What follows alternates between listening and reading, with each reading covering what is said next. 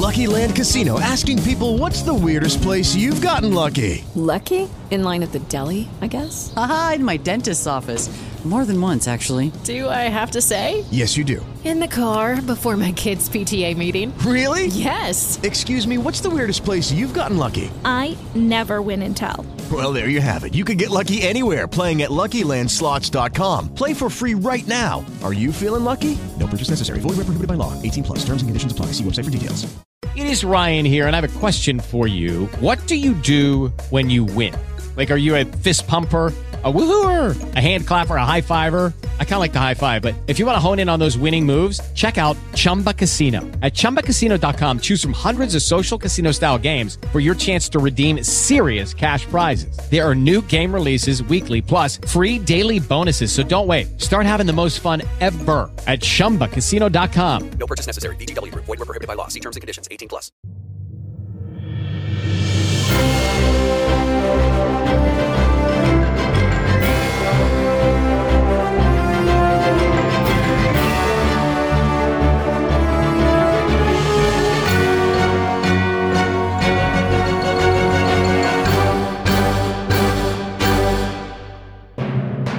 Hi, and welcome to the Dynamic Duel Podcast, a weekly show where we review superhero films and debate the superiority between Marvel and DC by comparing their characters in stat based battle simulations. I'm Johnny DC. And I'm his twin brother, Marvelous Joe. And welcome to episode 100! Our 100th episode! we made it! Achievement unlocked. Henceforth, I will always think of my life in two categories before episode 100 and after episode 100. right, because everything changes after this, Exactly, right? exactly. Many hours of recording and arguing with Jonathan, but uh, this will make it all worth it because in this episode, we will be pitting the Justice League versus the Avengers. what? It's going to be seven characters versus seven characters. Which is an insane amount of work. Yeah, it, a lot of work went into nailing down the stats for each of these characters, and it's matrices of data that you have to compare. Right. So we have already started preliminary work on comparing this data, but we will go ahead and finish it during the course of this episode and present you guys with the winner between these two super teams of Marvel and DC. Yeah, and we'll reveal who exactly we're using on these rosters once we get into the duel. Right. Before that, there's quite a bit of news this week. We're going to be talking about Sony's announcement that they are doing a sequel and all female spin-off for Spider-Man Into the Spider-Verse. A Blue Beetle is in the works at Warner Brothers, and a Shang-Chi film is in the works at Marvel Studios. Uh, Netflix has canceled Daredevil. Boo. Right. Way to, way to bring my buzz down. yeah, what are you doing? Fucking buzzkill. episode 100 Netflix? Awesome timing. Thanks. And maybe we'll be talking about the Captain Marvel trailer. Its release may be imminent or it may still be hours away. We're just waiting.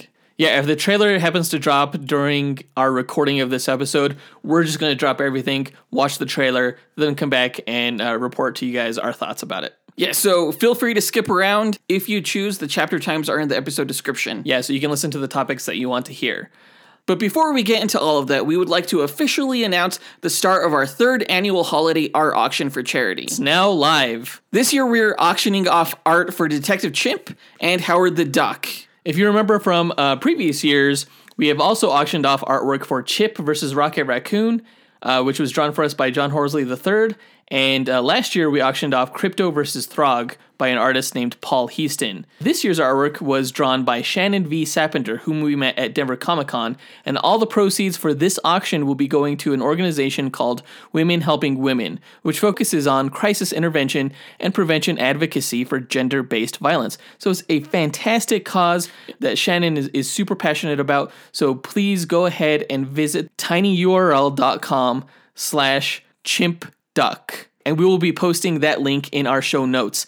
Definitely check it out. If you're not a person who would typically buy artwork for themselves uh, of these characters, perhaps you know a big time comic book fan who would appreciate having these this artwork. And it would make a great gift. Right. And go to a good cause. Everyone benefits. Everyone benefits. We will be reminding you guys about the auction later on in this episode, just so you don't forget, because it is a hugely important thing that we do every year. Yeah, uh, the auction it will be on eBay for charity, and that only lasts one week. Right. So in our next episode, we will be announcing the auction winner. Correct. That means the auction will be ending on December 10th. So if you're listening to this episode before December 10th, 2018, remember to check out that link. And we'd like to give a quick thank you to those who gave us iTunes reviews from the past week. Ravage 51, and D. Casper the Ghost. As we mentioned earlier, we're trying to get to 200 ratings on iTunes specifically, at which point we will meet all of the qualifications for our reviews of superhero films to go on Rotten Tomatoes and count towards that score. Yeah, that's a huge goal for us, and we'd very much like to see that happen. So if you guys have iTunes or Apple Podcasts, please rate us. You can leave a review too. That's always nice. But yeah, we're trying to hit that 200 mark on the ratings. We're like a fourth of the way there right now. Please help make our dreams come true. and with that out of the way, Quick to the No Prize. So, a No Prize is an award the Marvel used to give out up until the 90s to fans. Our version, the Dynamic Duel No Prize, is a digital award that we post on social media that Jonathan personally draws for those who we feel gave the best answer to our question of the week. But if you may recall, we did not ask a question of the week last episode. yeah, a few of you asked us about that. And that was intentional for a variety of reasons. Right. But mainly because we want to give this episode's No Prize to all of the listeners. everyone, Everyone you get a no prize. And you get a no prize. Yeah. And you get a no prize. Go ahead and visit us on social media for this week's No Prize drawing. And it's really cool. Jonathan drew it up. It's the Avengers versus Justice League. And it was a lot of fun to draw. And don't forget that each one of these no prize illustrations ends up as a t shirt in our merch store. This one included. Yeah, so buy a 100th episode commemorative t shirt because that would be awesome. And also included in this No Prize, besides a drawing, besides a t shirt, we also have another surprise for you guys. We have redone many of our early episodes dual content. Yeah, a lot of our older dual episodes, those were garbage. So we re- we decided to redo them for you guys. Yeah, yeah. A lot of those old episodes, we hadn't quite established what our format was yet for the dual episodes. So what we've done is we've applied our current format for our dual episodes and applied it to those previous ones, which means that we're doing in-depth character bios improvise a speculative scenario and how we think a match between the two characters would go before we give the results of our simulations. And the dual episodes that we've redone were Batman versus Moon Knight, which was our second episode. Right. Superman versus Doctor Doom, Black Canary versus Black Widow, Doctor Fate versus Doctor Strange, Blue Beetle versus Spider Man, Aquaman versus the Submariner, Deadshot versus Bullseye, and Etrigan versus Ghost Rider. That Oh my just- gosh, it's a lot. It's so much new content that you guys have to look forward to listen to. And so all you people who have been like, I've listened to all of your episodes, guess what?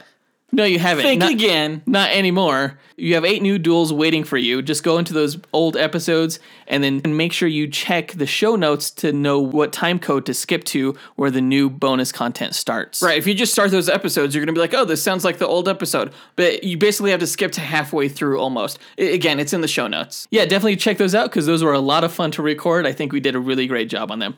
So, surprise again. Hopefully, this new content lives up to your guys' expectations. Hopefully, it was worth the wait. Yeah, and congratulations to all of you guys for winning this episode's No Prize. And we can't thank you enough for being fans of the show and for listening to us. Yeah. This all brings us to our question of the week. All right, this question of the week is a little bit self-serving. Oh, absolutely. But it is also a little bit of, you know, market research. So right. So we want to know what has been your favorite Dynamic Duel episode so far and why? Out of the 100 episodes, which one did you like the best? Which one did you find the most entertaining? Yeah. And why? I have a favorite. I'll reveal that in our next episode when we get everybody else's answers. I'll have to come up with a favorite. But uh, you can post your answer to our Instagram, Twitter, Facebook, or email us at dynamicdualpodcast at gmail.com. We'll pick our favorite answer, whatever that one may be, and draw that person a Dynamic Duel No Prize that we'll post to social media. I think our favorite answer will go to the person who's able to best explain why the episode is their favorite, I think. Yeah. But now that we've got that over with, On to the news.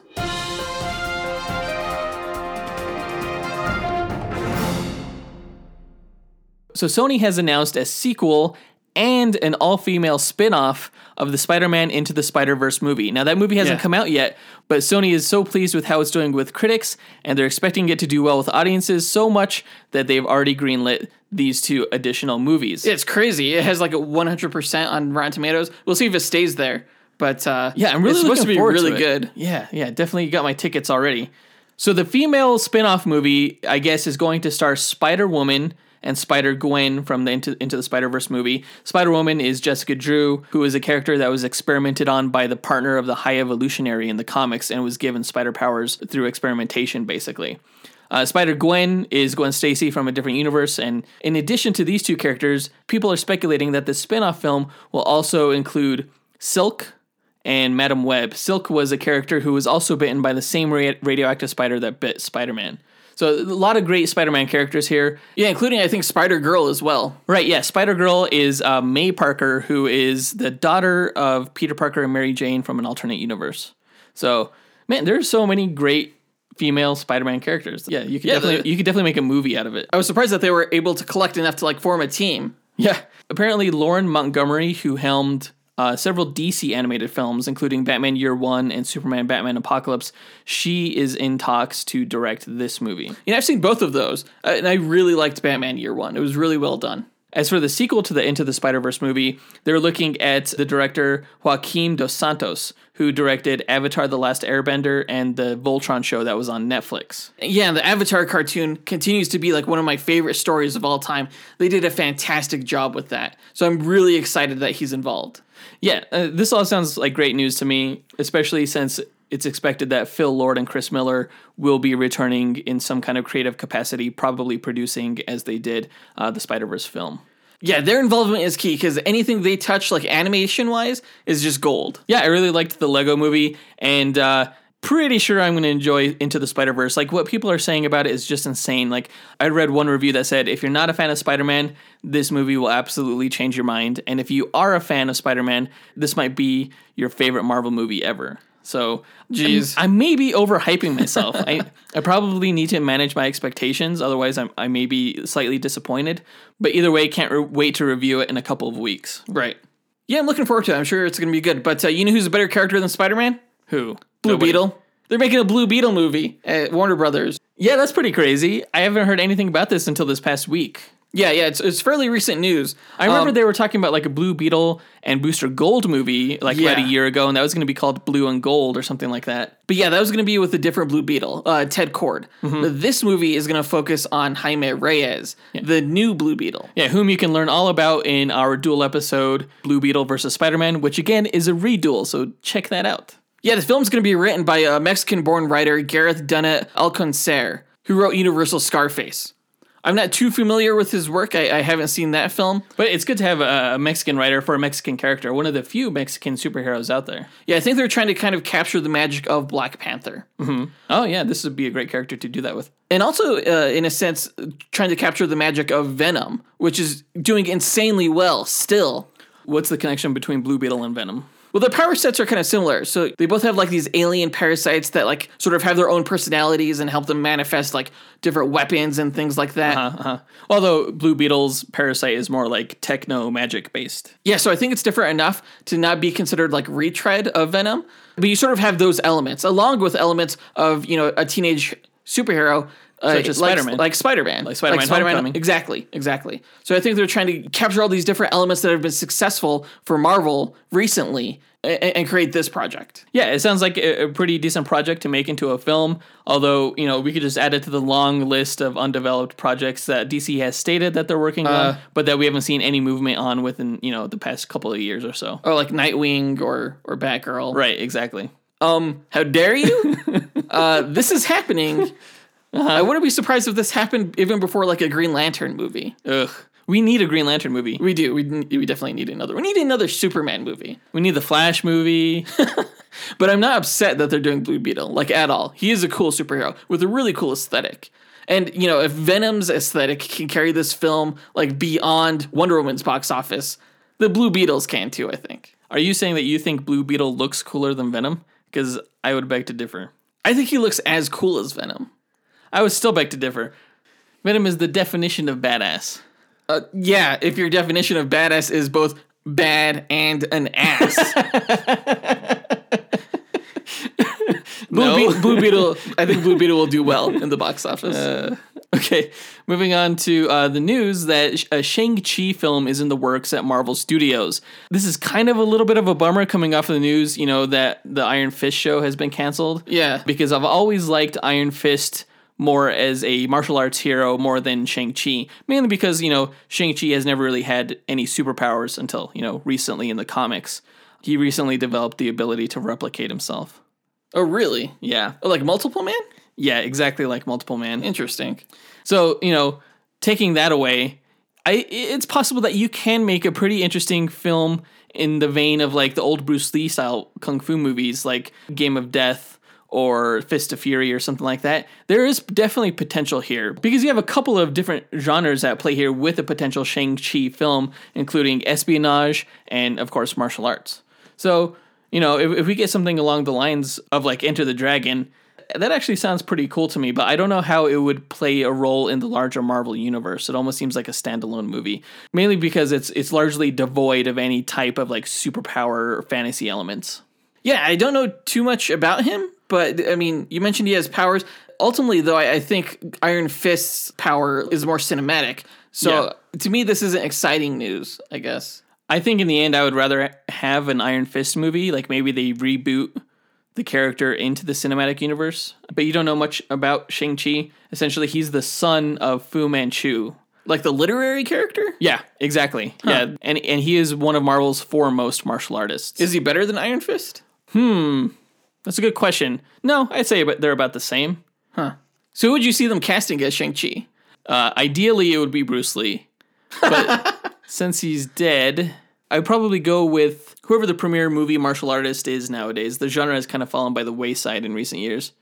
Maybe like Donnie Yen. Is Donnie Yen? No, Donnie Yen's He's still too old. He's pretty old. Yeah. too. Yeah, all my favorite martial arts stars are too old. Jackie Chan, Jet Li. I need somebody young. Who is the star of The Raid? Uh, Iko Uwais? But he's Indonesian. Oh yeah, we probably want like a, Ch- a Chinese actor for this. You know who I'm hoping for? Who? Jay Chou. He played Kato in the Green Hornet film that came out with Seth Oh. Rogen. Yeah. Like, oh god. I have not seen that actor in enough films. Yeah, and he was pretty damn good in that movie too. Yeah. yeah, he'd be perfect. Especially considering that Bruce Lee used to play Kato. So this guy also played Kato, and I said Bruce Lee would be perfect for the role. So therefore, this guy would be perfect for the role. Mentioning Iron Fist earlier, let's move on to the news about Daredevil's cancellation by Netflix. This one I only partially saw coming. I was hoping it wouldn't happen because it's such a fantastic series, the best out of the entire Defenders line. And season three was fantastic. Right. But the fact that Netflix did like hardly anything to promote Daredevil season three, considering it came out like a month after Iron Fist season two. Yeah. And they they kind of buried the show within the app itself. I figured that Netflix was just kind of done with these Marvel series. And it has a lot to do, as we had mentioned before, with Disney removing all of their content off of that platform and getting it ready to put on their own Disney Plus platform. I'm kind of upset with how like butthurt Netflix is over that. Yeah, right? It's like get over it. It's like grow up. Welcome to the real Grow world. the fuck up. Stop being a little jerk. Don't you like money? I mean, they get paid for these shows. Right, but I guess none of these shows are bringing in the same ratings that they used to. I wonder why. But again, yeah, you could blame a lot of that on the marketing itself and maybe the quality of the Iron Fist show. but no, Daredevil should never have been canceled. It was canceled in its prime. Season 3 was the best season of the series. though I have to say that's probably better than being canceled at its worst. That's little consolation to me. It's like honestly. but I, I'm hoping that these characters will see either the big screen or the small screen again in some capacity, whether or not it's a show that's going to be on Disney Play, which I doubt. Disney may bring those characters to Hulu, considering that they now own a majority share of that platform. Yeah. And you can put more mature content on Hulu. And they still want people to watch Hulu, so Right. they don't want to put all of their content on Disney Plus. Right, exactly. I, I'm really hoping that they don't recast a lot of these actors. I really love Mike Colter, really love Charlie Cox, and uh, really love Krysten Ritter. Not so sure about Finn Jones, although he he did grow on me throughout the course of his series. So yeah, don't recast Finn Jones either. Bring him all back, but this time give Finn Jones you know quality material to work with. Maybe put the Marvel Studios division in charge of the Marvel Television division because, as we know right now, they're very separate entities and they don't always play well together. Yeah. And hopefully that changes in the future. So, checking in on this Captain Marvel trailer, it looks like it has not been uploaded to YouTube yet. So, what we're going to go ahead and do is skip over that and we'll go ahead and talk about Captain Marvel in our next episode next week. Judy was boring. Hello. Then Judy discovered ChumbaCasino.com. It's my little escape. Now Judy's the life of the party. Oh, baby, Mama's bringing home the bacon. Whoa, take it easy, Judy. The Chumba life is for everybody. So go to ChumbaCasino.com and play over 100 casino style games. Join today and play for free for your chance to redeem some serious prizes. chumba ChumbaCasino.com. No purchase necessary. Void where prohibited by law. 18 plus terms and conditions apply. See website for details. With Lucky Land slots, you can get lucky just about anywhere. Dearly beloved, we are gathered here today to. Has anyone seen the bride and groom? Sorry, sorry, we're here. We were getting lucky in the limo and we lost track of time. No, Lucky Land Casino, with cash prizes that add up quicker than a guest registry. In that case, I pronounce you lucky. Play for free at LuckyLandSlots.com. Daily bonuses are waiting. No purchase necessary. Void where prohibited by law. 18 plus. Terms and conditions apply. See website for details. And I guess that means it's duel time. Oh man, it's all come down to this: Justice League versus Avengers. Bring it on, my friend. Are you ready? I, I'm, I've been ready. I was born ready. Let's do it.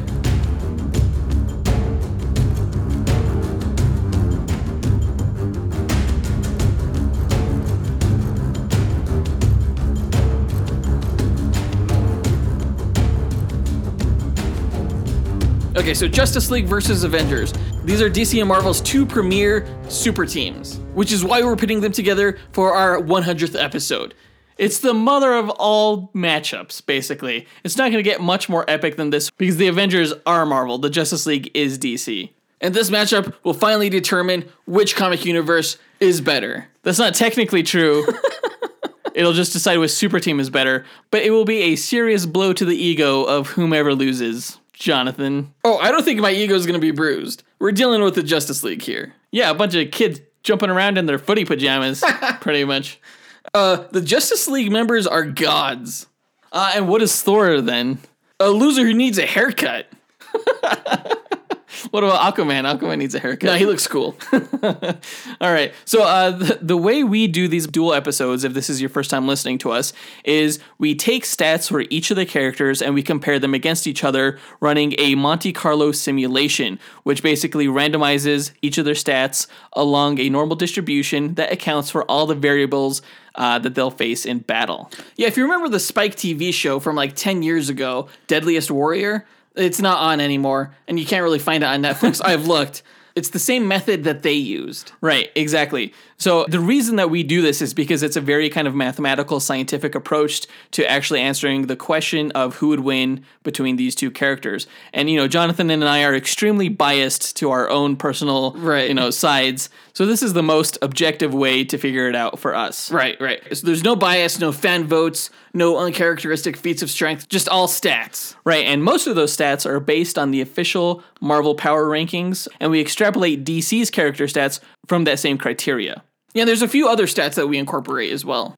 So before we compile these stats and run the Monte Carlo simulation, what we like to do is we like to give a breakdown of the characters, in this case the teams, histories, and uh, go into a speculative breakdown of how we think the match between the two would actually pan out. Right. And I think I start first with the Justice League this time. Yep, go for it.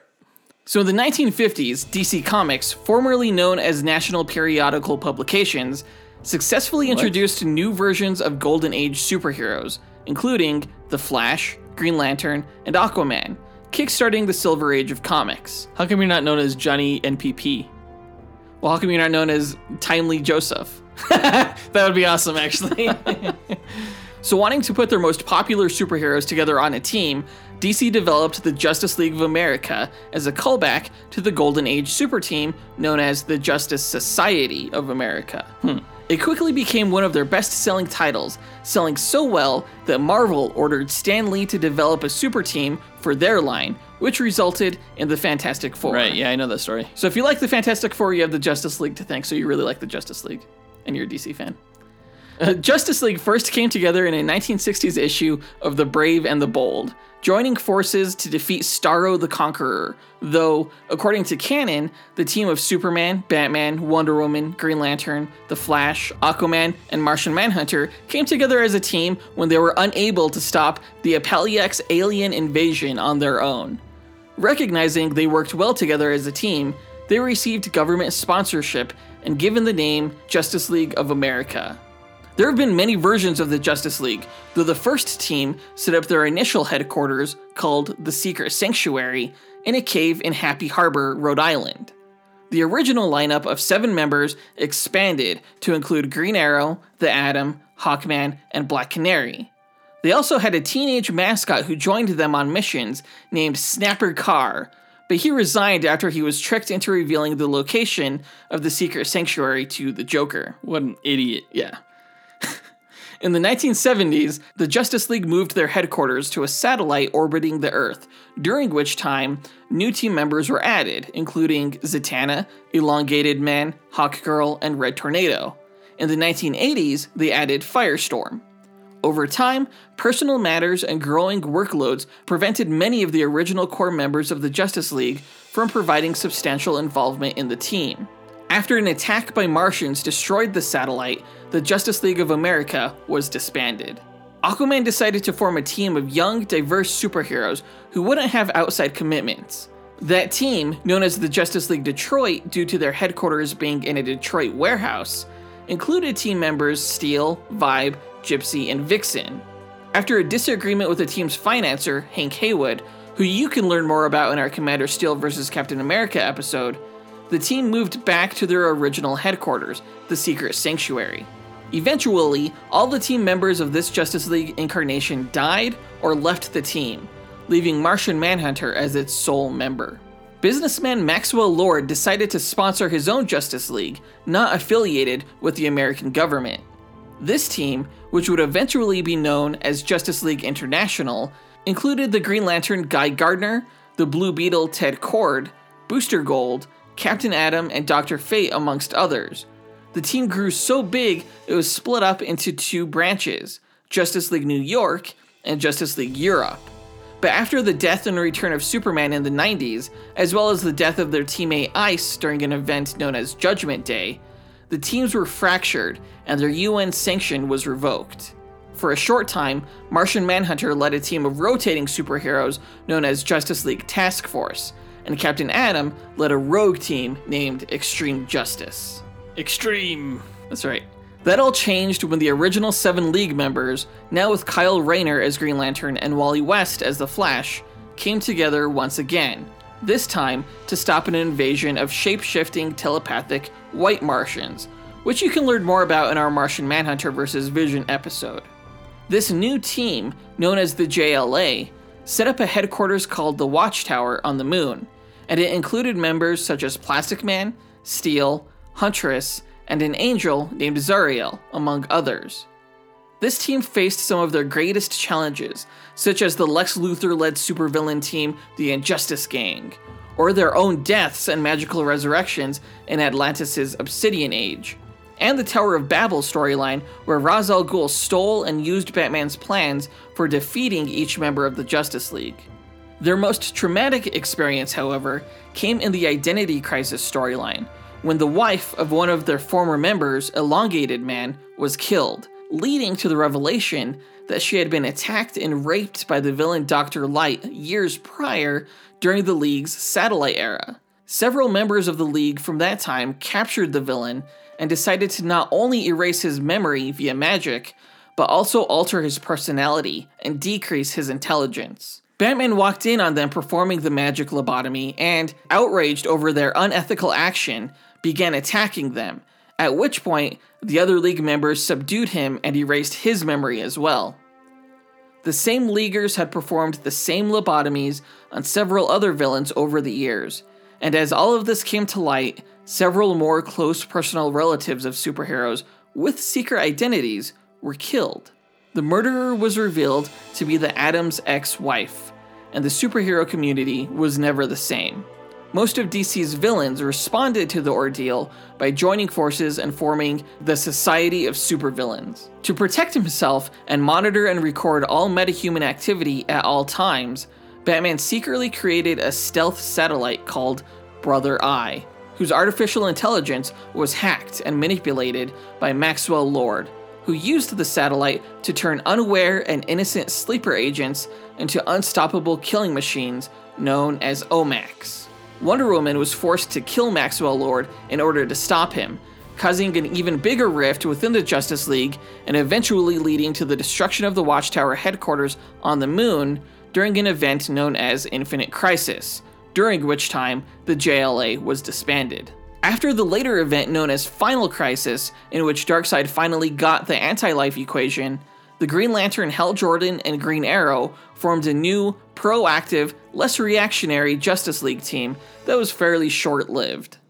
After the events of Flashpoint, in which the Flash rebooted DC's continuity, and you can learn more about that in our Flash vs. Quicksilver match, the Justice League members met for the first time during an invasion from the planet Apokolips led by the villain Darkseid. But this time, Cyborg took the place of Martian Manhunter as a founding member of the team. A separate government sponsored team called Justice League of America was created by Amanda Waller, and its members, which included Martian Manhunter, Hawkman, and Catwoman, were chosen specifically to counter the abilities of the self formed Justice League. Another team to emerge in the New 52 was Justice League Dark, which focused on occult and magic based threats. John Constantine was the unofficial leader of this team, though recently Wonder Woman has taken charge. Also, recently, a new cosmic based team called Justice League Odyssey has also been established. Hmm. Who's in that team? Darkseid, surprisingly. What? And Starfire and Azrael and a Green Lantern and Cyborg.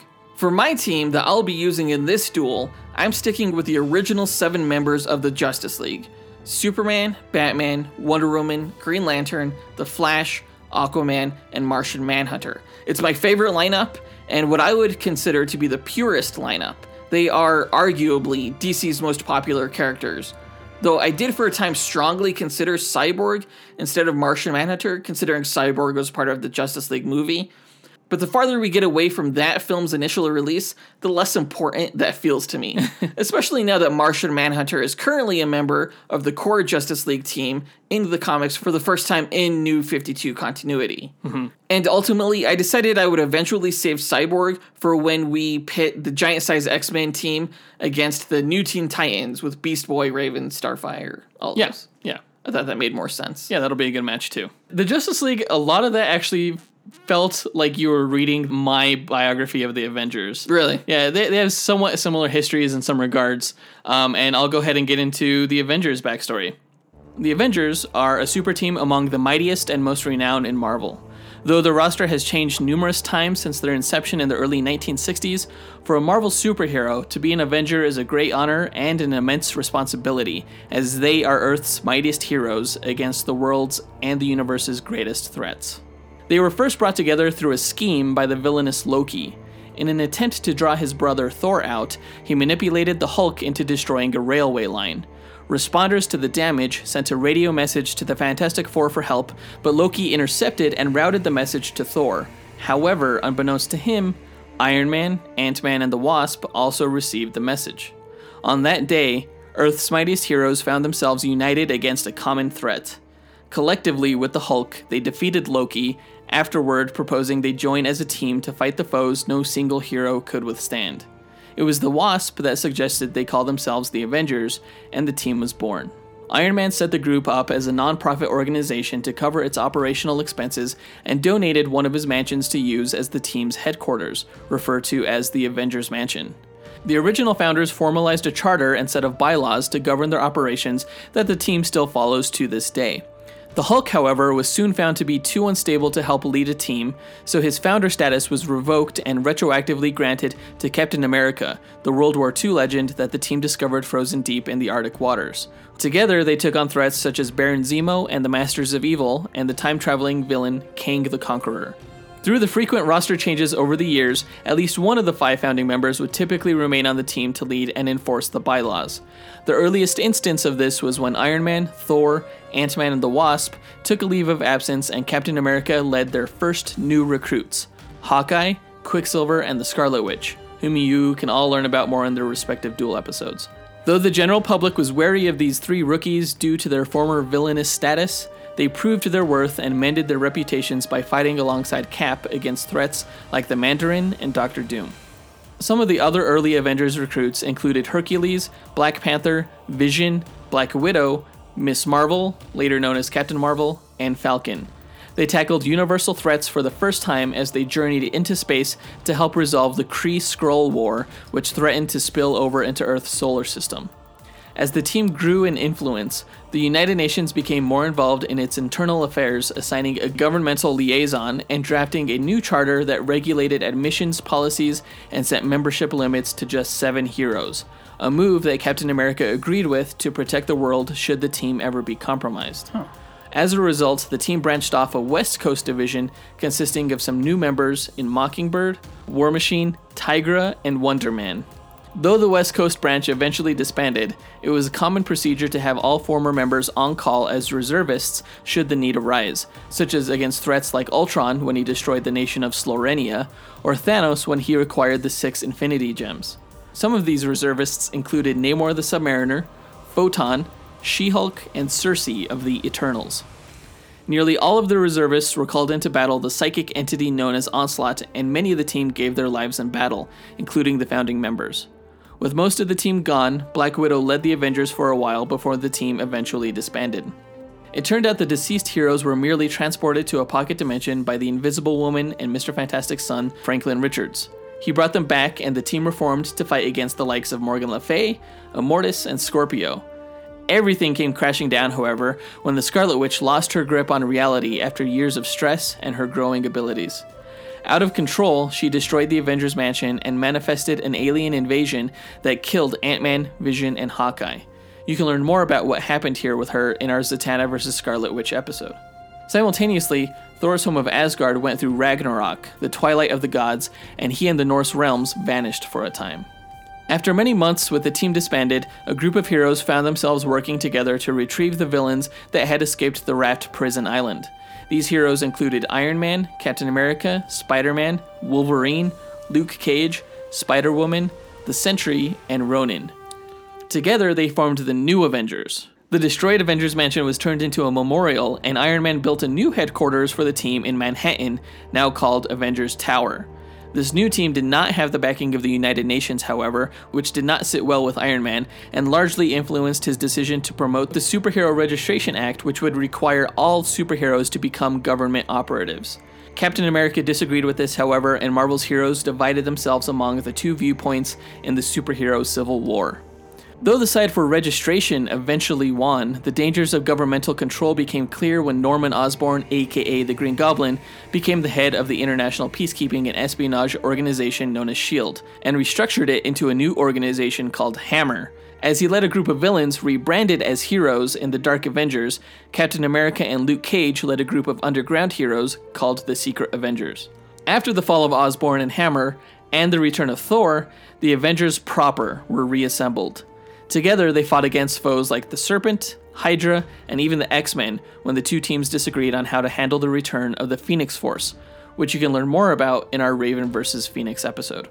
After the events of the Secret War, when all realities in the multiverse were destroyed and then remade by the Fantastic Four using the powers of the all powerful Beyonders, an all new and all different team of Avengers were assembled, though they weren't that different, as many of the new members were simply legacy characters, new people under similar masks.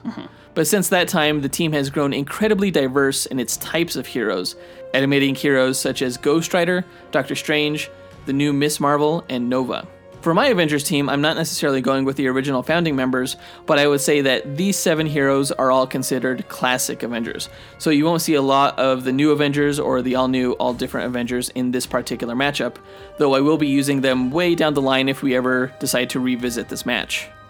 Knowing that I was going up against the Justice League, I chose a team that I think is powerful enough and diverse enough in their power sets to pose a challenge, and of course, a team that just says Avengers to me. So I went with the big three Captain America, Iron Man, and Thor. And Ant Man, being that he's a quintessential founding member, uh, though I did not go with the Wasp just because she largely shares the same power set with Ant Man, Right. and I wanted to mix it up a bit. I included Hawkeye and Scarlet Witch, both who were early recruits and whom I consider the wild cards of this battle with some great tricks up their sleeves. Uh-huh. And lastly, I have Vision, who was another early recruit and a classic Avengers character. Yeah, that's a good Avengers team. That definitely says Avengers to me. Yeah, I thought so. Yeah, I'm pleased with this team, and I think they definitely can stand toe to toe with the founding members of the Justice League. So that does it for the histories of these teams. As for the characters themselves, they've each had dual episodes that we've done in the past. So if you want to know their specific power sets, go ahead and check out those episodes if you have not already. So, yeah, with the histories out of the way, let's go ahead and get into our speculative scenario where we pit these two teams against each other. This is going to be epic as hell. The only rules that we set up for our matchups are that the characters don't know anything about each other before facing off. Right. Now, some of these characters have met before in previous duel episodes, but like Martian Manhunter and Vision. yeah, and, and Thor and Wonder Woman, but we're just going to erase those from their memories. You know, we're, we're developing a continuity here. so they don't know anything about each other. They just know that each other are threats that need to be taken down.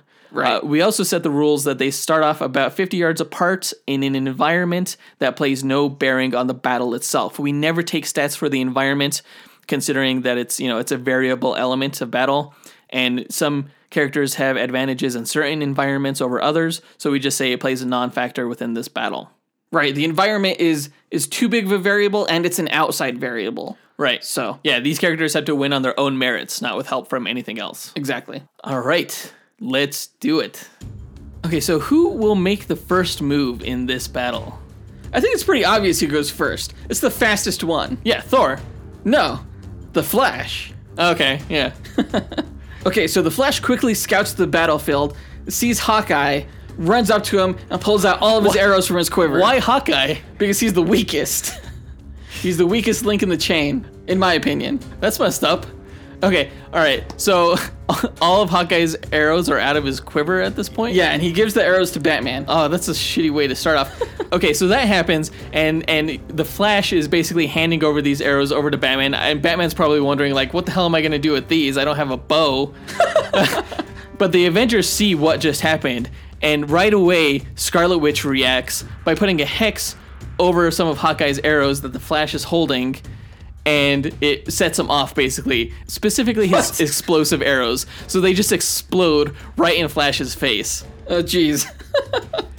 uh, so the Flash gets blown up. You know, he probably stumbles and falls, and he, he'll. Okay, I guess he'll be off like recovering for a bit because he has a healing factor, right? Uh-huh. So he, he'll be healing. Meanwhile, Batman recognized what Scarlet Witch did and recognizes her as a threat. So he tells Martian Manhunter to subdue her telepathically. So Martian Manhunter puts her to sleep. Okay, so she's sleeping right now? Yeah. Oh, that was a pretty good one. Okay, so the team probably doesn't even know what happened with Wanda at this point because they don't have any psychics on their team. I guess if you could, could have considered anyone a psychic, it would have been Wanda. But she just falls asleep. So they're like, what? She's falling asleep on the job? What's happening? Right. Uh, charge! so Hawkeye runs over to his arrows and that, that They're like scattered all over Yeah. the middle of the battlefield. yeah, the ones that didn't blow up, and he picks one up and he notches it in his bow and he fires it right into the crowd where the Justice League are. Okay. And it's a sonic arrow, and so it it lets out these sonic frequency waves that like hurt the ears of the team and kind of disorient them. Okay, but Green Lantern right away creates uh, I don't know like a pillow that that counteracts the, the Absorb, sonic. absorbs the shockwaves. Yeah, exactly. and that's when Batman suggests to Superman that he should heat vision the the string on on Hawk, Hawkeye's bow. Oh jeez. Dude, you you just really want to take out Hawkeye, huh? I do. What do you have against him? That's messed up. He sucks. Okay, so so Hawkeye is like he's like, oh shit, what am I gonna do now? so whoever comes at him, he's gonna be fighting uh, with his bow, like a staff, basically. Okay. Um, at this point, they see that that Superman has done his heat vision, and Right. not one to be outdone by lasers. Iron Man shoots a repulsor blast at Superman, you know, knocking him back. Okay, barely, barely knocking him back because he doesn't know just how durable Superman was, so he underestimated him. right away, Green Lantern sets up a shield because teamwork, you know, blocking the repulsor blast from hitting Superman, and then fires off lasers blasts of his own at Iron Man. So I think those two are going to be off like trading laser blasts at each other for a while. Okay, so Thor at this point is going to jump in and he sees that Superman has a red cape just like he does. So he's going to be like, oh, you know, th- this might be my worthy opponent. So he's to summon down uh, this magic lightning Oh, shit. and start zapping Superman. And Superman is getting like really hurt by this lightning blast because Okay. it is magical in nature. It does have some magical properties. And as we all know, Superman has no defense against magic. Okay, but Superman recognizes that he's being electrocuted, and he Uh-huh. summons for help from Wonder Woman, who is, you know, competent against magic, and she uses her her silver bracelets to block the lightning and reflect it at Captain America. Captain America holds up a shield, obviously, and it deflects the magic off of that. Then he hurls the shield directly into Batman's dumb fat face. and it bounces off, and Batman's like, "Oh my fucking face! Why do I leave it exposed right here?" Captain America leaves his face oh, exposed. Oh, right there, that's true. That's true. Okay, except that it doesn't hit Batman because the range that Captain America is throwing this at, it's, it's not like a laser. It's not going to move fast enough to catch Batman unaware. He definitely sees this thing coming. All right. So he dodges it and then throws a smoke pellet, which gives him some cover and some room to be stealthy. Okay, at this point, Vision is going to go ahead and assist Iron Man with Green Lantern by phasing into Green Lantern's power ring, which disrupts it from shooting out any energies. And he's like, What's going on? I guess that would disrupt the ring. Yeah, I- I'm pretty sure it would. But with that opening, Iron Man lets loose like kind of like a flashbang, like flare thing that blinds Green Lantern so he can't see. Oh, jeez. That's like his one weakness. okay, so Green Lantern is down, but before Vision and Iron Man can, can really do anything about it, all of a sudden Iron Man gets a trident right in the arc reactor in his chest. It gets knocked back to the ground. Oh, jeez. Meanwhile, Martian Manhunter senses another mind present on the field that he can't see. So he hones in on Ant Man, who's been trying to do some fuckery, I don't know. Oh, I'll tell you what Ant Man's been doing this whole time. See, Batman's he's hidden in the smoke and he sees what's going on, and Batman he he, start, he pulls out this batarang. Uh huh. But as he reaches for his batarang, he realizes that his entire belt is gone. What? Because Ant Man was on Captain America's shield when Captain America threw it and leaped onto Batman and undid his belt while shrunken down while Batman didn't even know what was going on. Dang. And when Batman's like, "What? What's going on?" All of a sudden, Ant Man shrinks to normal size while simultaneously doing an uppercut and punches Batman straight in the dome piece. Okay, I'm not gonna lie, I was unprepared for that. But you know, Batman's Batman can take a punch for sure. Uh-huh. But with his expert martial arts skills, you know, he's he's a much better fighter than Ant Man. So that's when he like scarily fast just like disables the Atom by punching him like right in the solar plexus. and she's like making him like vomit all over. So he's too busy vomiting. And then he takes back his utility belt, grabs some batarangs, and then hurls them at Hawkeye's bowstring, which he just had gone reattached. Oh fuck! okay, all right. Yeah, so Hawkeye was working on restringing his bow and it was just disabled again. So he's like, "God damn it!" So by this time, the Flash is back in business.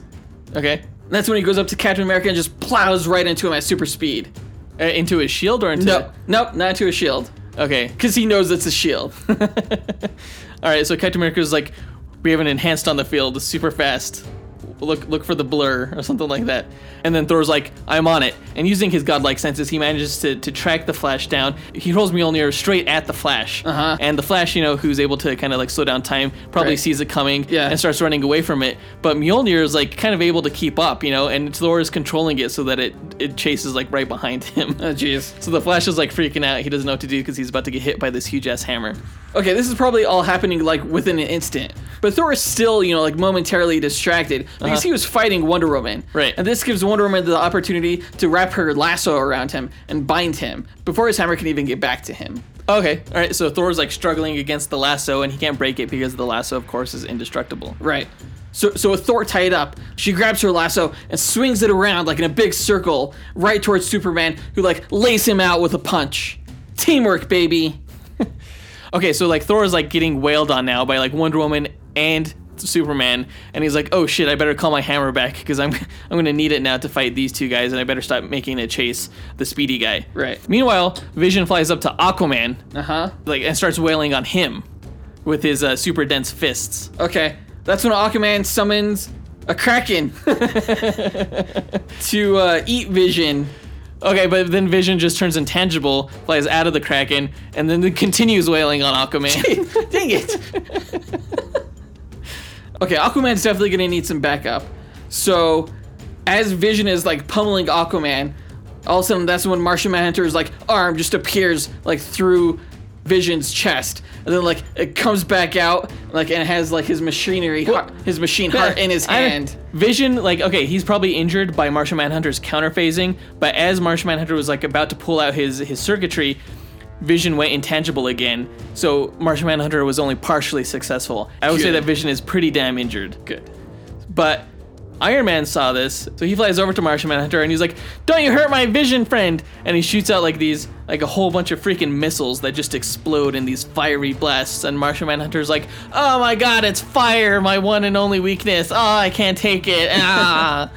Okay, by this time, Green Lantern's sight had recovered from the flare, and he sees what's happening to Martian Manhunter and feels his mental anguish. So he creates a bunch of fire trucks and firefighters and with hoses, and they're just spraying down the whole area, just clearing out the fire.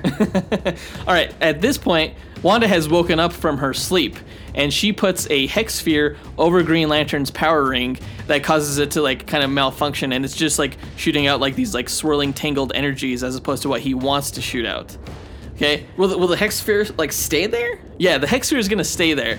So like Green Lantern's like, "Dang it." And he's like shaking his fist trying to like shake the hex sphere away, but nothing's happening. So Green Lantern at this point is super vulnerable. At which point Vision flies over and cold clocks him at full density. Oh my gosh. Okay, that probably means he's out of this match. Yeah, he was anyway with the hex sphere around his ring, so there's nothing he can do. How is that even possible? It's Green Lantern. He's like one of my most powerful guys. Okay. All right, that just happened. All right.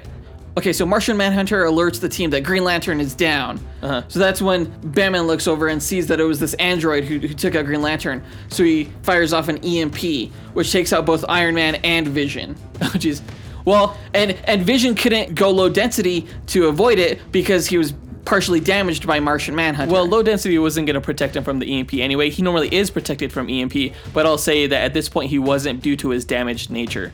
This EMP actually wouldn't affect Iron Man because Iron Man has a built-in Faraday cage that protects him from that. Uh-huh. But I will say that yeah, Vision's probably out of the match at this point uh, due to his uh, system being depowered. Okay, finally, at this point, Hawkeye has restrung his bow and he picks up another arrow off the field and he shoots a, a net arrow at Batman, which completely covers him and, and it's like an adamantium net. Oh, you know, so Batman's like trapped in that net. Okay, so Batman's gonna need help getting out of this net.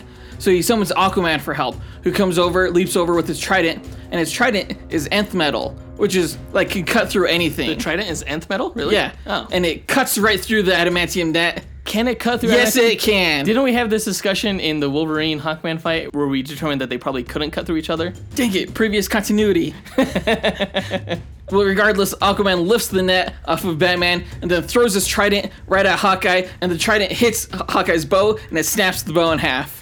Is Aquaman a good enough marksman to do that? Yeah, sure. I guess he doesn't even need to hit it with the sharp part of the trident. Aquaman throws it with enough force to probably break a bow line with his with the trident as long as it catches it. Exactly. So so Hawkeye's like, God damn it! Again. All right, uh, Superman and, and Wonder Woman are still dealing with Thor. Thor's like trying to defend himself with his hammer. He's getting real desperate, so he he summons like this ice storm that kind of like freezes the whole environment. Oh, right? jeez. So the Flash is like slipping and sliding around, Uh-huh. and uh, and he ends up like falling onto his ass and sliding, r- and then sliding right into right into Captain America's shield, who's like sitting there bracing for him, and Captain America just like, pow, just knocks him out with his shield and like punches him in the face. Interesting. Normally, I would say that, like, you know, the Flash could dodge that, but the cold actually does slow him down, which is why Captain Cold is, like, his number one villain, yeah. practically. And he ran into Cap's shield at like almost light speed, so the dude's out. Are you serious? Yeah. That was convenient. Well, he he didn't have control over his running anymore. True. Captain America capitalized on it. Okay, so Superman saw what happened to the Flash as he was fighting Thor.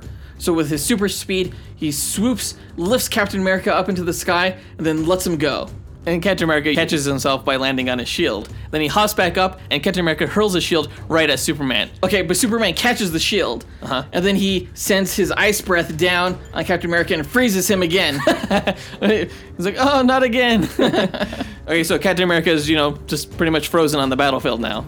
But Iron Man could probably thaw Captain America out, and we all know that Captain America doesn't die from being frozen. So Uh-huh. Iron Man flies over to Captain America and starts thawing him out uh, using heat from, you know, one of his uh, temperature control systems. Okay, but as he's distracted doing that, that's when Martian Manhunter comes up from behind him and does essentially the same thing he did to Vision, except this time it's going to be successful because Iron Man can't go intangible. Right. He, he sends his arm through Iron Man's body. Yeah, and, and he, uh, Iron Man has a, as an especially weak heart. Exactly. Considering that it's artificial. So, Right. all right, there you go. All right, I guess Iron Man's out of the match, but Captain America is unthawed. I will say that. all right, so now Hawkeye has once again restrung his bow, and by this point, he's just fucking sick of all this shit.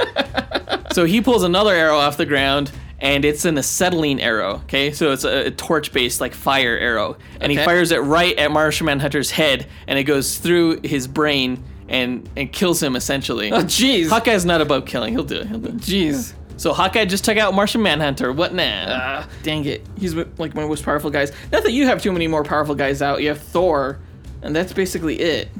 no, all my guys are powerful. Okay, so the Justice League all realizes that Martian Manhunter is now dead because they're no longer telepathically linked. Uh huh. Oh yeah, that's right. Okay, so Wonder Woman's like, "Bye, Hera."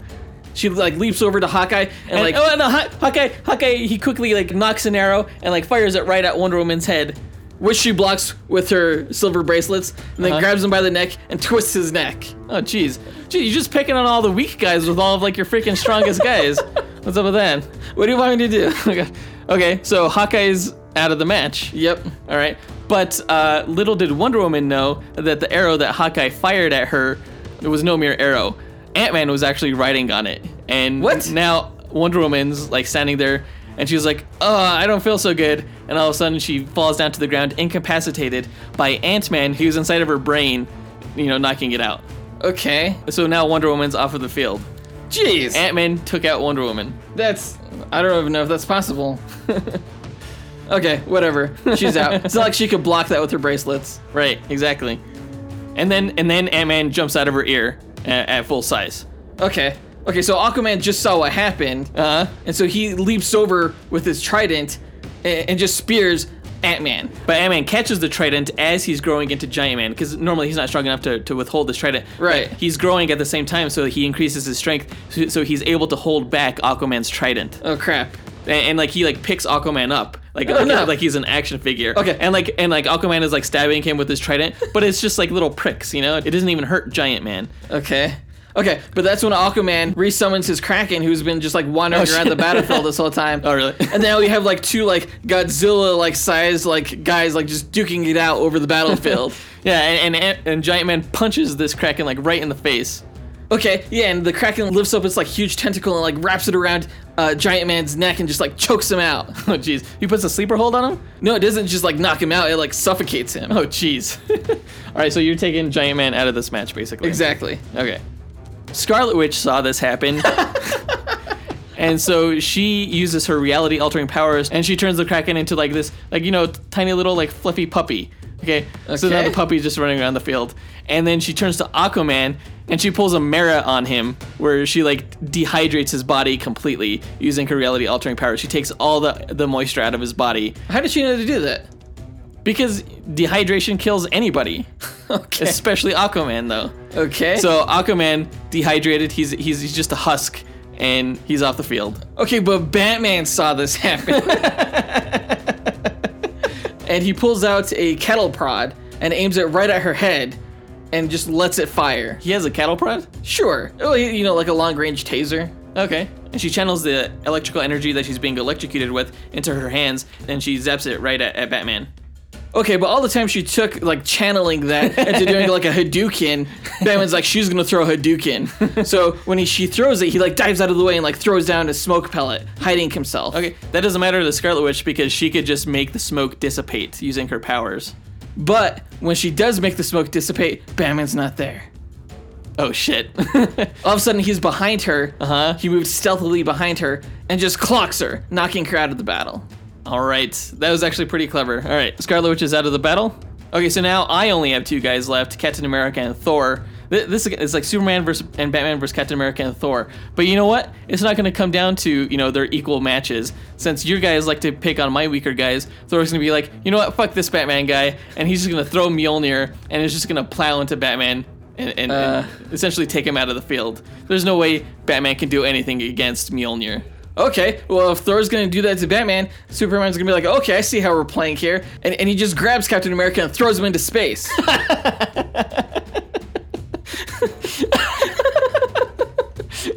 Okay. All right. So now it's down to just Thor and, and Superman, and I'm feeling pretty confident about this one because Superman is weak to magic, and Thor hmm. shoots magic blasts from his hammer. So what he does is he channels all of his godly energy into Mjolnir, and he's gonna fire what's called the God Blast, and it's just, it's just a magical energy blast that can crack a Celestial's armor in half. It's, Okay. it's really super powerful, and he just fires it right at Superman, ending this match. no, as Superman sees Thor like channeling this this energy, Uh huh. Superman pulls out his ultimate weapon, which is the super flare, Uh-huh. which is like essentially a nuclear bomb. Right. Okay. And he he's able to do that before Thor channels all of his energy. Okay. Uh, well, that's a great way to stalemate this. Okay. So either Thor defeats Superman with his God Blast, right. or Superman defeats Thor with his Super Flare. Right. And they're both like this explosive energy blast. No matter what happens, whatever environment they're in is just totally annihilated. Exactly. Okay. That's a great way to end this. I cannot think of a better way to end that. I actually thought it was going to come down to the weakest guys. I thought it was going to take your strongest guys out first, but that's not really how it ended. Like, it is fitting that Superman was the last man standing. Yeah. So I think we've gone on long enough. Let's go ahead and run the stats and find out who wins this match. Let's do it. Okay, I think that was pretty epic. That was. Doesn't get more epic than that. If the, you know if this were to happen in real life, I don't think any of the Marvel guys would have got hurt. But uh, since I'm trying to play fair, you know, of course they had to go tit for tat a little bit. But uh, we did run the stats. We took stats for every single one of these individual characters, and we compared them to each other individual single character. So it took like two hours to actually run all this data because we had to run each match individually. yeah, it was a long time. But we have results. There was some interesting data that came out of this. Yeah, for Uh, sure. It looks like actually Hawkeye was probably the weakest out of all of them. Which I figured. Uh, I mean, I don't like to think of Hawkeye like that. I mean, he he is super accurate, super powerful from a distance, you know. Right. But it is kind of easy to, to mess with him. He didn't win any of the matches against any of the other characters on, No. this, on my team. no, not a single other character, including you know some of your weaker characters like like Batman. Uh, Martian Manhunter was by far the most powerful member. Right. He's like way overpowered. Uh, his stats even went above like Superman and Wonder Woman's. That was crazy. And Thor's, who was my most powerful character. But I had a lot of solid heavy hitters, including Vision, Ant Man, and Iron Man. Right. So the Avengers definitely compensated for you know Hawkeye being the weakest. Yeah, but I also had Superman, Wonder Woman, and Green Lantern. Right. Yes, that's true. Uh, Captain America and Batman, they were kind of like middle of the road in terms of like how their stats added up and everything like that. Yeah, and, and Aquaman was pretty comparable to Ant Man in terms of like a stat total. Right. A lot of these individual matches came down to like coin tosses because they were pretty evenly matched. Right, right. Overall, though, the winner of our 100th episode duel, Justice League versus Avengers, is the Justice, Justice League, League. Yes! team. Yes! DC's better! It's official! It's not official. It's official! No. You don't get more official than Justice that. League couldn't beat all of Marvel. This is just Sure they could. Uh, I, maybe I just didn't pick the right team. I could put in like Captain Marvel in there, or or the Hulk, or somebody like that. Oh, why didn't you put in the Hulk? Uh, because traditionally, I don't think of him as uh, like a, a classic core Avenger, even though he was a founding member and everything like that. He hasn't really been too involved in the team until like recently in the comics, you know. So What but- percentage did the Justice League win? That's all I care well, about. what percentage do, do you think they won it? like 80. 80? You're way off, my friend. It was way closer than that. Justice League only won 58.7% of the matches. What? The Avengers won 41.3, Really? which is pretty close, I think, you know? That's not too bad. that is a lot closer than I thought it would be. Against your, that team? Yeah, against Was my seven? yeah, with your top 7 against my team, you guys only won 587 matches out of a 1000. That's that's respectable. That's a good match. Thank you. Thank you. I mean, I'll take respectable considering how overpowered DC is. It's all a bunch of cheater characters. Oh my gosh. Who you shouldn't really even like in the end because how did they lose at anything, right? I mean, No, honestly, like if I would have chosen Cyborg and you you would have chosen like the Hulk, this may have turned out different. Yeah. I'll, I'll definitely choose the Hulk if we ever revisit this match and you choose like the Justice League B team and I choose the Avengers B team. Uh-huh. I'll definitely go with the Hulk in that match for sure. That'd be cool. Yeah. Maybe episode 200. Oh yeah, maybe, maybe that'll be a couple years away, but that does it for this episode. You know, even though Marvel lost, I'm not too hurt about it because I think the Avengers put up a respectable fight. That being said, Marvel sucks. DC's a bunch of cheaters. So, yeah. Next week will be our holiday charity duel between Detective Chimp and Howard the Duck. Please don't forget to visit tinyurl.com slash chimpduck. And again, that link will be in the show notes to go ahead and check out the awesome art that Shannon V. Sapinter drew for that particular duel. Again, all the proceeds go to a charity called Women Helping Women. Please rate and review our show if you've listened to it for a while. If not, please go ahead and subscribe to the show. We put out episodes every week, and uh, they're a lot of fun. Definitely check out our past catalog of episodes. Yeah, and share us with your friends. If you know anyone who may enjoy our podcast, please spread the word. And uh, also, don't forget that you guys have plenty of extra content to listen to with the Reduel episodes. So go go ahead and go back to some of those and check out the show notes to find the time code to start listening at. Right. If you want to find us on social media, we're on Facebook, Twitter, and Instagram. Go ahead and visit dynamicduel.com, where you'll find links to our social media accounts, as well as a link to our merchandise store, where again, you can find the commemorative 100th episode t shirt of the JLA fighting the Avengers. Yeah, it's really cool. Definitely check it out. But we will talk to you guys next week. And until then, up, up, and away, true believers.